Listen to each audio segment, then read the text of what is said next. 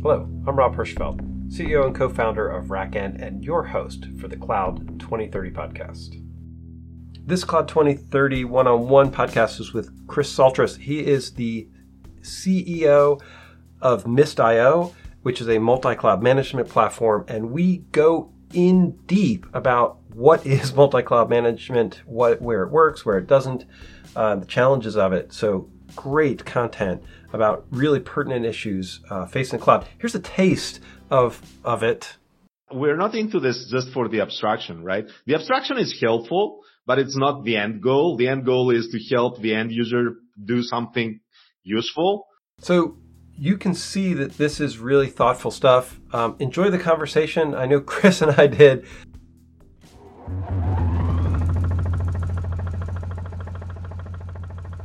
So, Chris, welcome to the show. It's a pleasure to have you on.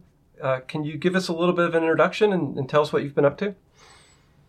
Yeah, sure. Thank you for hosting me, first of all. Uh, so I'm uh, Chris Psaltis. I'm the co-founder and CEO of Mist.io, where we are building an open source multi-cloud management platform.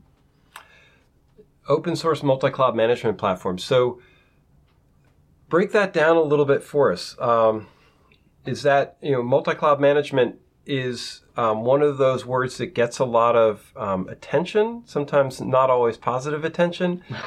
what's, what's the what what what's the goal of building a multi-cloud management platform? Uh, it's uh, it's about gaining visibility into uh, what it is that you are already running, uh, and at the same time empowering your end users, your developers, your en- engineers to uh, run infrastructure in a more organized way, uh, where it's easy to know who has access, where, who did what, when, what is the price I'm paying for all of that. So you are able to take action, improve your workflows, but also reduce your spend. Interesting. So the spend is when when we hear um, about multi-cloud, everybody's like, it's a bad idea, don't do it. Um, you know why? In, in, many cases, it is. In many okay. cases, it is. I, and this is, I think, people. You know, it's funny because uh, I've been watching rants about like API design at Oracle at, at Amazon, and any of these cloud infrastructures has so many layers of APIs. They're not consistent. They're not particularly clean. Do you think it's valuable even to use something like Mist as a abstraction layer even on a single cloud? Uh, well, we don't uh, integrate with every service that AWS is offering, for example. They, they have like more than 2,000 nowadays. I don't know how many. Uh, yes, similar situation with Google, all the major clouds.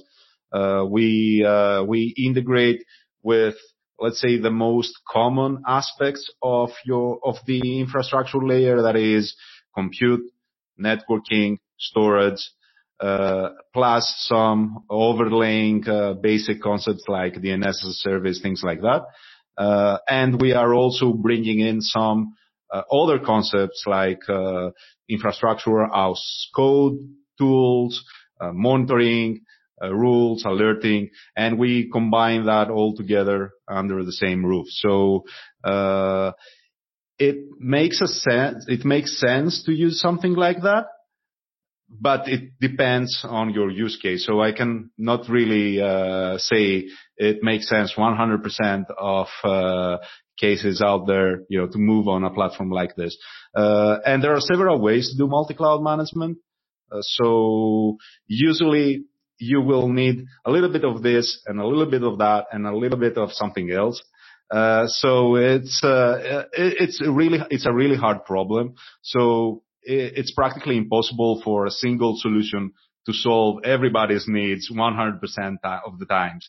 Uh, so what we usually propose to our end users is, you know, begin from somewhere, get this going, and slowly over time, uh, mix and match iterate, improve, and combine whatever uh, tool makes more sense for you. So that's that's interesting because I don't I don't think of multi-cloud management as a as a little bit step into it type of thing. Um, usually, I mean, let me let me step back.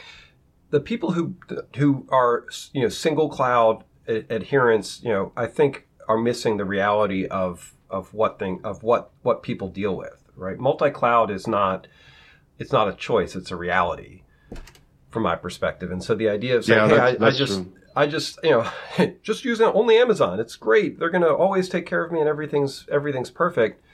Um, even the companies that are all in on one cloud have other other cloud needs, or might have needs to have some abstraction layers or, or reasons to pull back, right? So it's not just it's not just the API piece. It's gonna you know it's also got to be uh, something like what you were talking about with cost control. How how does you know how does Mist? I think of Mist, and maybe this is part of the education I'm looking for in, in the in the show. I think of it as an, an API abstraction layer. Um, which you know you're nodding uh, is is true. Yeah. And yet yeah. that's not you know it doesn't sound like that's sufficient. What what is it? How should people be thinking of multi-cloud management beyond just oh this is an, an API that abstracts different clouds? Yeah, there are, there are several aspects to it. Like uh, starting from the actual infrastructure layer itself. There are uh, platforms which are inherently more multi-cloud than others you know, take for example EC2. It's just EC2, okay? It's it's not multi-cloud. It's one thing. But on the other hand, uh, Kubernetes, it's more multi-cloud, or containers are more multi-cloud than other infrastructure layers out there. Uh, oh. So you can take a container, put it somewhere, and then bring it back down or put it somewhere else. So part of part of the question is how do you deal with multi-cloud at the infrastructure layer, directly at the infrastructure layer, without even going through uh, the APIs. Uh, then you also have the API aspects of it where we are coming in. So, you know, how do I provision something? I need to send an API call. How do I get some metadata information from my cloud provider? I need to get some information over the, the API. So all right. the, all of this stuff are happening over the API. But then you also have like the workflow part of it uh, how do I provision an application on top of this infrastructure? And this is where other tools like, you know, old school configuration management scripts, modern infrastructure as code tools come in. So, you know, there are all sorts of aspects to it, ranging from the low level, let's say, infrastructure uh, level up to the actual uh, application provisioning and uh, workflow management this is this is a place where I think you're saying something that I've been starting to articulate more in these these conversations about the difference between API abstractions and workflow abstractions. There, where right you can you can create an API abstraction uh, in front of another API so that it's so that you've created a, some portability, right? And I, I think yeah, that's been done exactly. for a, a, a bit. But what you're hinting at to me is how do you make because and that's handy but most people don't want to even see apis right? Kubernetes is, is abstracting in front of a whole bunch of this stuff. That's the goal right? Containers hide all the os provisioning and configuration nonsense that we've had to deal with. Um, they don't make it go away. They just hide it but at some level, right? But, it, but it's but it's still there, right? It's so, still there. Uh, oh, still, it's still there. Still, somebody somebody is, is, somebody has to do the dirty job. Docker did not make not Yum you, update but... go away. That's right. Oh. The, the you know the the idea of one, but this is what we're we're laughing, but this is like we're we're we're you know I feel like the the um, oh Joel Spolsky ages ago used to joke about astronaut architects and I think what we're dealing with now is like astronaut developers who are like, I want to live above the atmosphere and never have to deal with infrastructure ever again. It just does, and and you're like, but that doesn't mean it's not there. yeah, exactly. you yeah, you just uh, you just uh, place the problem on somebody else's uh, plate. It's, uh, oh, it's you're, still you're, there. So yeah, you're you're enjoying the view from your, your space hotel, but there's still a mission control and, and people building yeah, and filling the rocket ships. Exactly. Um, and people staying up 24/7 to keep everything running uh, while you are enjoying this abstraction. Uh, so, so from that perspective, do you think that we're moving abstractions to a workflow boundary? I mean, is that sort of where what you're describing here, where Yeah, yeah. where you know you can say, yeah, I'm just plugging into a workflow or a pipe. You know, does that that become a CI pipeline? How do you see that? Yeah, yeah, I, I agree. Like, uh, we are moving to, uh, to a way of deploying, uh, applications, which is more, let's say, PaaS-like. PaaS is not very, uh, Okay. very, very, uh, yeah, very current, uh, term to name it, but I, I think it, uh, Well, it's, I, I think it's it out of captures phase, it's totally what we're building. Yeah. Yeah, yeah. We're building all sorts of PaaS platforms. We don't call them PaaS nowadays. Uh, but, uh, Yeah. there are many people, many organizations out there be, rebuilding PaaS uh, platforms, uh, all the time and remaking them, uh, all the time. And there are like a million options today. All right. Uh, they don't call them PaaS, but they certainly, uh, seem like PaaS. And that's a, that's a very, uh, that's a very, very valid point to do. I mean, it's a, it's a big point, pain. Uh, people need to, to do their job quickly, uh, without having to worry about all the inner workings of things. So it makes a lot of sense. Uh, but then, you know, this doesn't mean that all this complexity and all this uh, work that you had to do to run your infrastructure suddenly disappeared. Serv- serverless doesn't mean that you're not running servers, right? Uh, it's just it's just become another uh, problem. They they're hidden behind this uh, PaaS abstraction or this uh, high level, let's say, uh, UI, uh, but the, they are still there. Somebody needs to deal with them, and yeah, so So, It's, so where uh, so it- where is Mist playing in that in that mix? Like, how are you? I, I think you and I are seeing the same thing. We're both sort of living below that that that rarefied air. We're back in the mission control booths. yeah. Where where does Mist fit in? How does somebody how should somebody think about about what you're doing in that in that mapping? Uh, we we we intentionally try to avoid answering this question, to be honest. I'm doing my job as a podcaster, host. I'm finding the questions you don't want to answer. Cool. uh, but and we we don't give a like a very definitive answer because it greatly depends on uh, what you're trying to do. Overall, we we don't like to be invasive or very opinionated about oh you should do this this way and that's it and nothing else. Uh, and uh, YAML will rule the world, and uh, you're lost if you don't if you don't do YAML. All right, so th- this is not the way we approach the problem. We we approach it in a lower barrier to entry, let's say, way. So you are doing something, whatever it is, it might be wrong, it might be perfect, I don't know.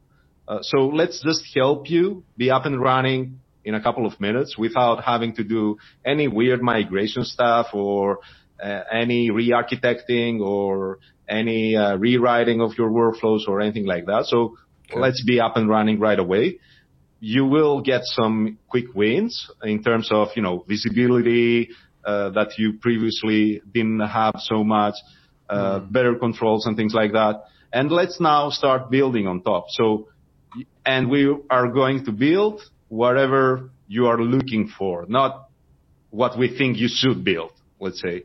Uh, It's an so we interesting- kind of, we give, Okay. we give you like the, the planning and the glue uh, so you can create this monster of a multi-cloud platform on top of it.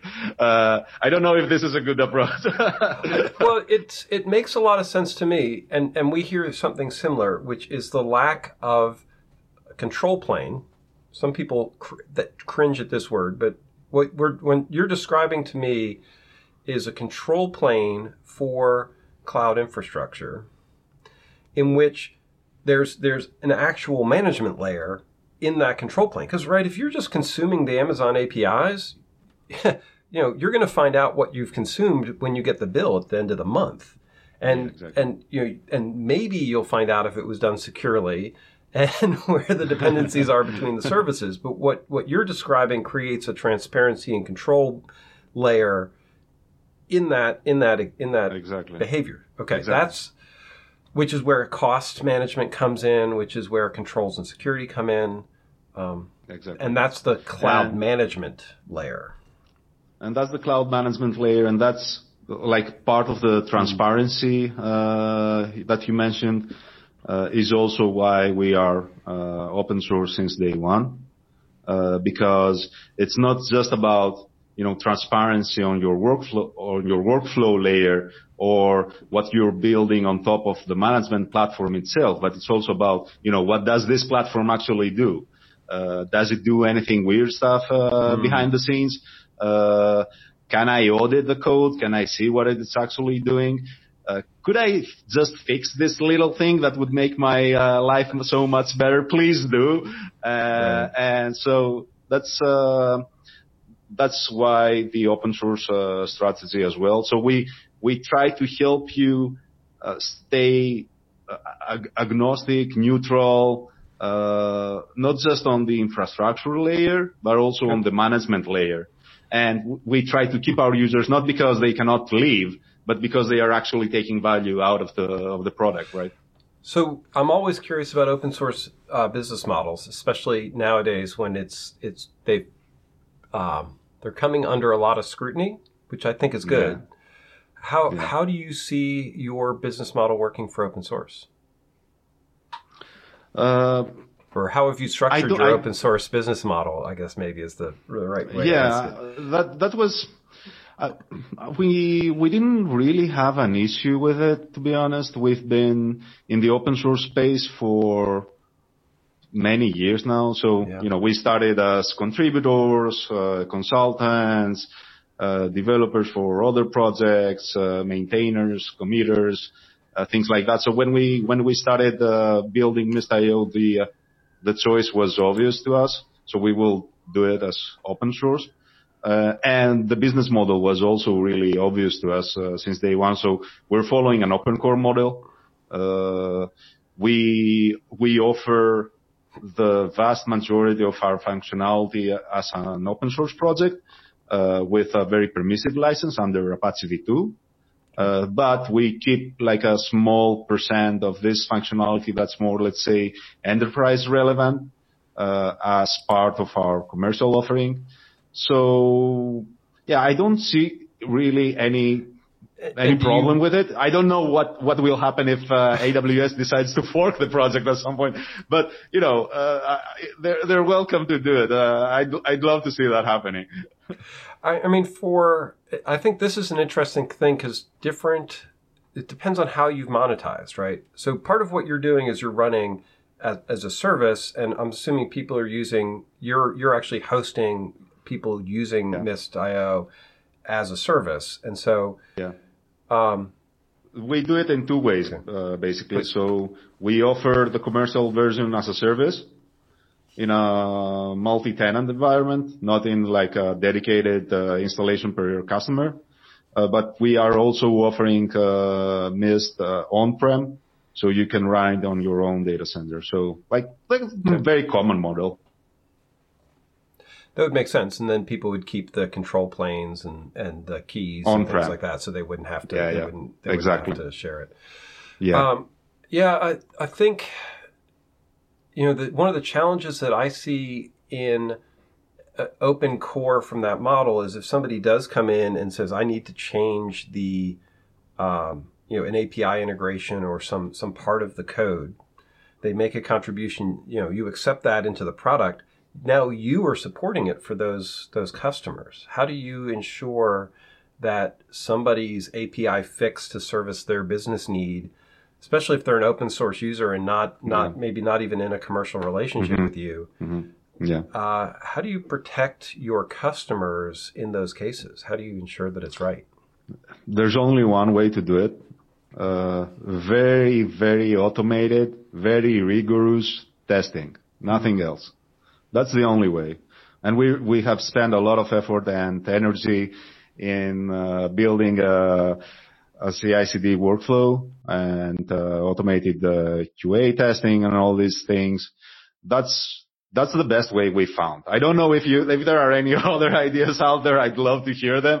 Uh, but you know what we've seen working uh, especially in the context of a complicated platform where there are lots of uh, moving pieces, is uh, end-to-end testing on many different layers, not just unit tests, but you know integration test, uh, headless browser test, pretty much uh, everything. So what we do is that we have this workflow where whenever somebody commits something, then a whole suite of tools is running end to end, checking workflows, checking unit tests, checking integration tests, API that, some of that some of that is done with dummy data. Uh, some of it is done against live cloud accounts.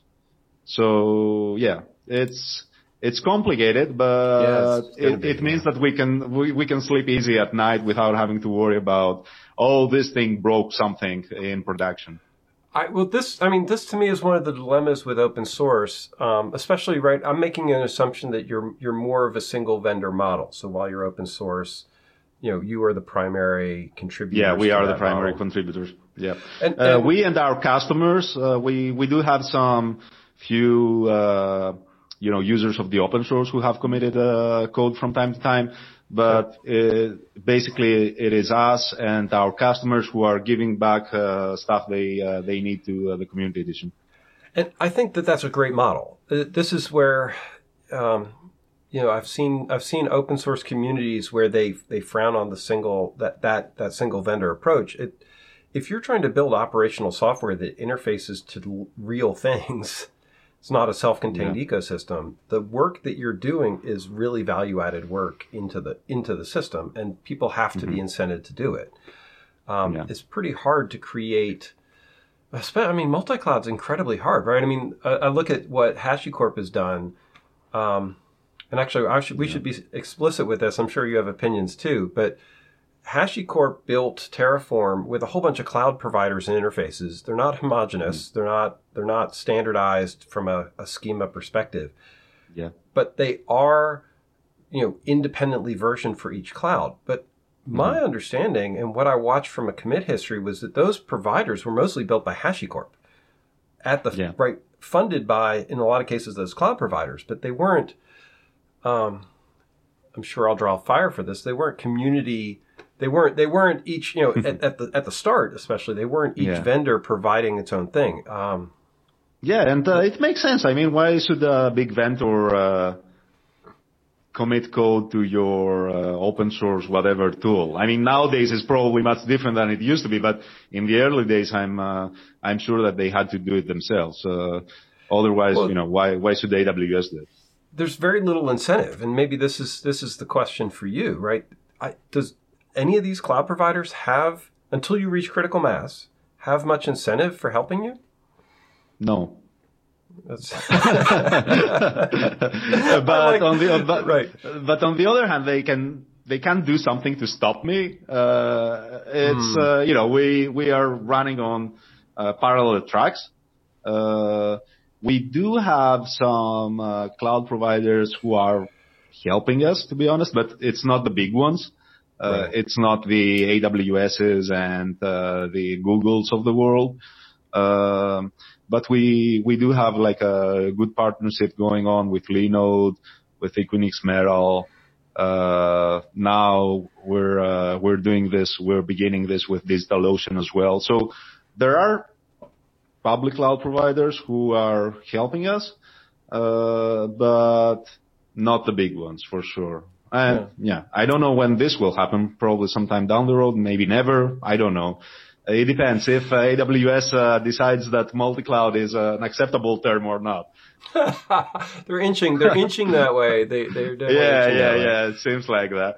I think I think uh, they're getting an out with some of the the distributed air quote distributed cloud stuff where they're just putting yeah. outposts and stuff everywhere. But I mean, it's an interesting question because do they need, do you need them to? I mean, they have a huge surface, but you've got you know the APIs should be knock on wood they should be stable.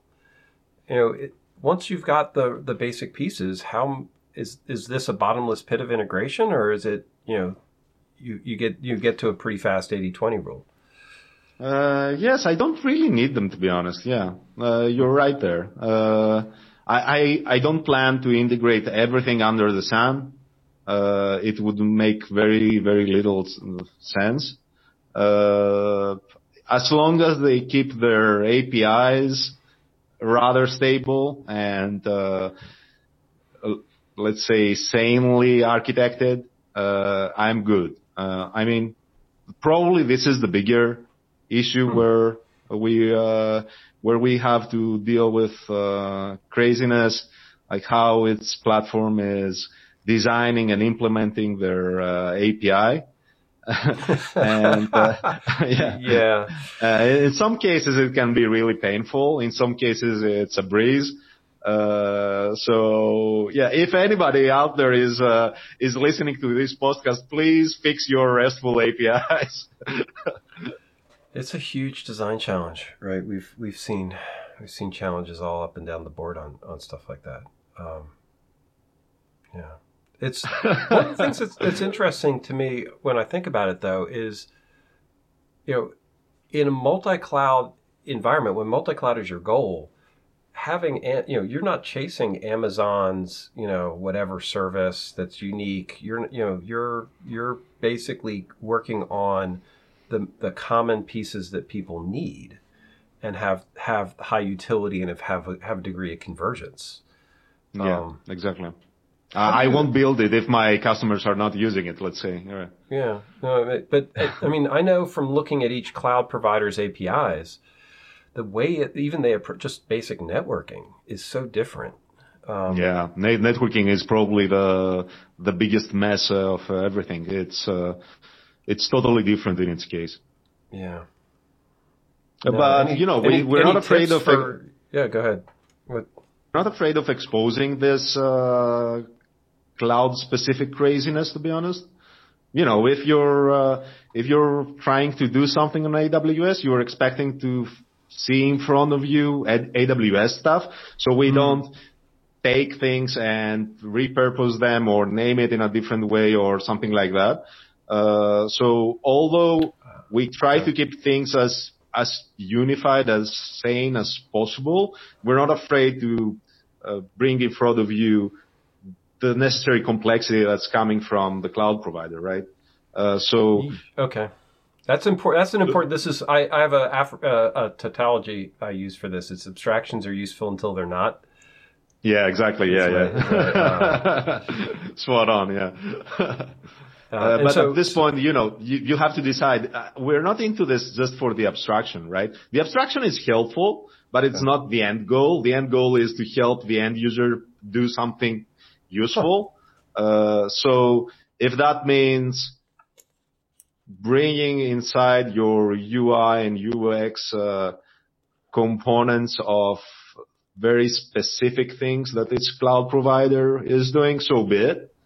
So, you know, the abstraction layer is, let's say, the base, and on top of this base, you're uh, putting every little piece that's more specific to its cloud provider. I think that's an important distinction, and we, have come back to that a couple of times. But this is the cloud management platforms are about the management not the not the API abstraction is is what I'm what I'm hearing from that perspective. Yeah, well, it's not and 100% one thing or 100% another thing. It's somewhere in the middle. Uh, I mean, you know, the abstraction is certainly helpful just to uh, wrap your head around what's happening. So you don't have to be familiar with AWS terminology and Google terminology and Azure terminology. Just need a VM I, I don't I don't mind if it's called an instance, a virtual machine, or whatever. Uh, yeah. So you know, in some cases, this abstraction makes a lot of sense. Uh, in, in, some cases, it it doesn't. So you know, wherever it doesn't, you just forget about it. You just uh, expose the the raw uh, version of it uh, from from the cloud provider. So I think it's about somewhere in the middle. You have to balance it somehow. Uh, you don't have to be 100% striving for total abstraction because you will be losing all sorts of details. Uh, but you know, you have to use this abstraction as a, as a tool to help your end user understand what's going on, improve the UX of multi-cloud, let's say. Uh, okay. So that's uh, that's that's how we are approaching it, at least. Is is there something that you see people do that works really well from that perspective, or or something they should avoid doing? In in terms of uh, in terms of what?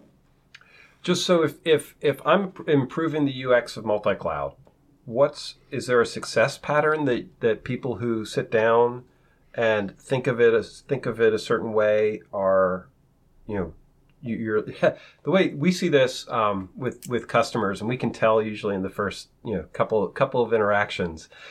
Um, you know they've they've they've got for us it's an infrastructure as code mindset and things make sense and you you watch them off to the races and they they, they they're really fast um, and then we watch people who fight that that whole paradigm and you know it's going to be a long slog um, because they keep trying to they keep trying to break the model is there a yeah. mindset that you see that helps people build better multi-cloud ready infrastructure or ready, uh, really workloads?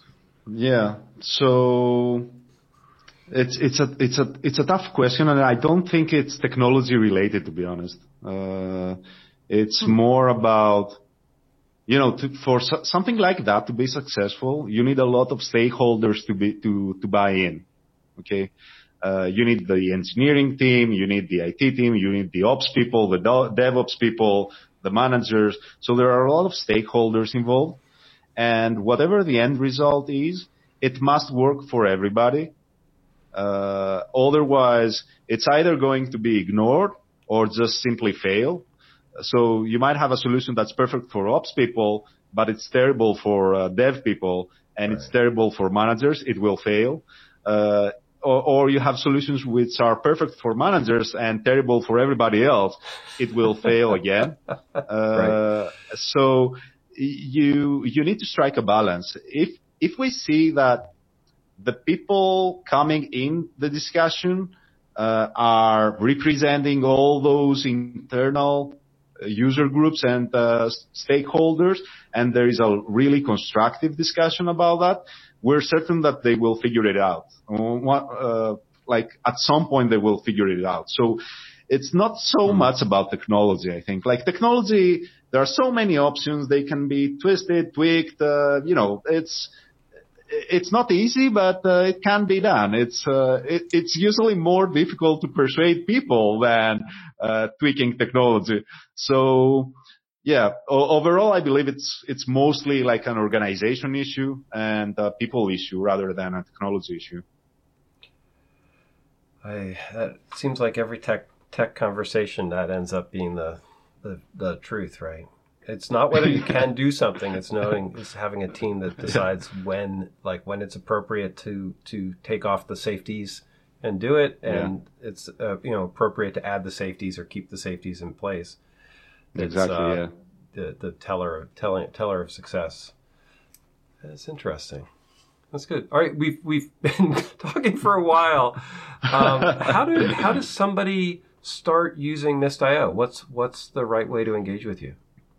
Um, so yeah, obviously you can find us on GitHub. You can download, install, uh, run uh, the platform right away from there or uh, you can sign up uh, for a free trial from our website at uh, mist.io.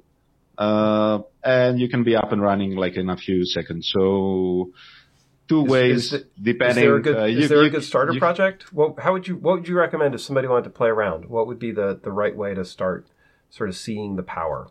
If you uh, yeah, so it's fairly straightforward. Uh, you connect uh, one or two of your cloud accounts, and that's it. Like in a couple of seconds, uh, I'm sure that you will get it. Uh, okay. You will have a quick visibility of your inventory across all those accounts. You will have some cost estimates across your accounts. You will be able to perform your your actions through there, provisioning, restarting, destroying, rebooting, stuff like that.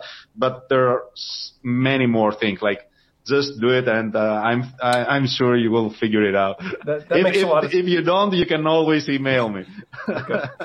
that, it, that makes sense. I mean, when I think when I think of, and this is partly just my bias coming in, I think of needing to like write you know provisioning script or or connect in. But what you're saying is, I, if I provide you know the credentials, I'll just get an inventory list and see what's going on. Exactly. And that visibility. Exactly is the first is the first thing that people Yeah, yeah. understand. Okay, that's a Yeah, this that's is- a, this is a very- really important thing. Yeah, This is yeah, and this is very common. I mean, uh, the usually the first or the second uh, question I ask a potential user is, how many uh, servers are you running and on which clouds? And they're like, I'm not 100% sure. It might be like 300 or 700. Is it 300 or 700? Right. Uh, so yeah, so you get the answer to this question right away if you're using Mist. I appreciate that. That is that tri- the transparency is really valuable. Cool, Chris. Thank you for being on the show. Thank this was a fun conversation. Um, yeah, I had a great time.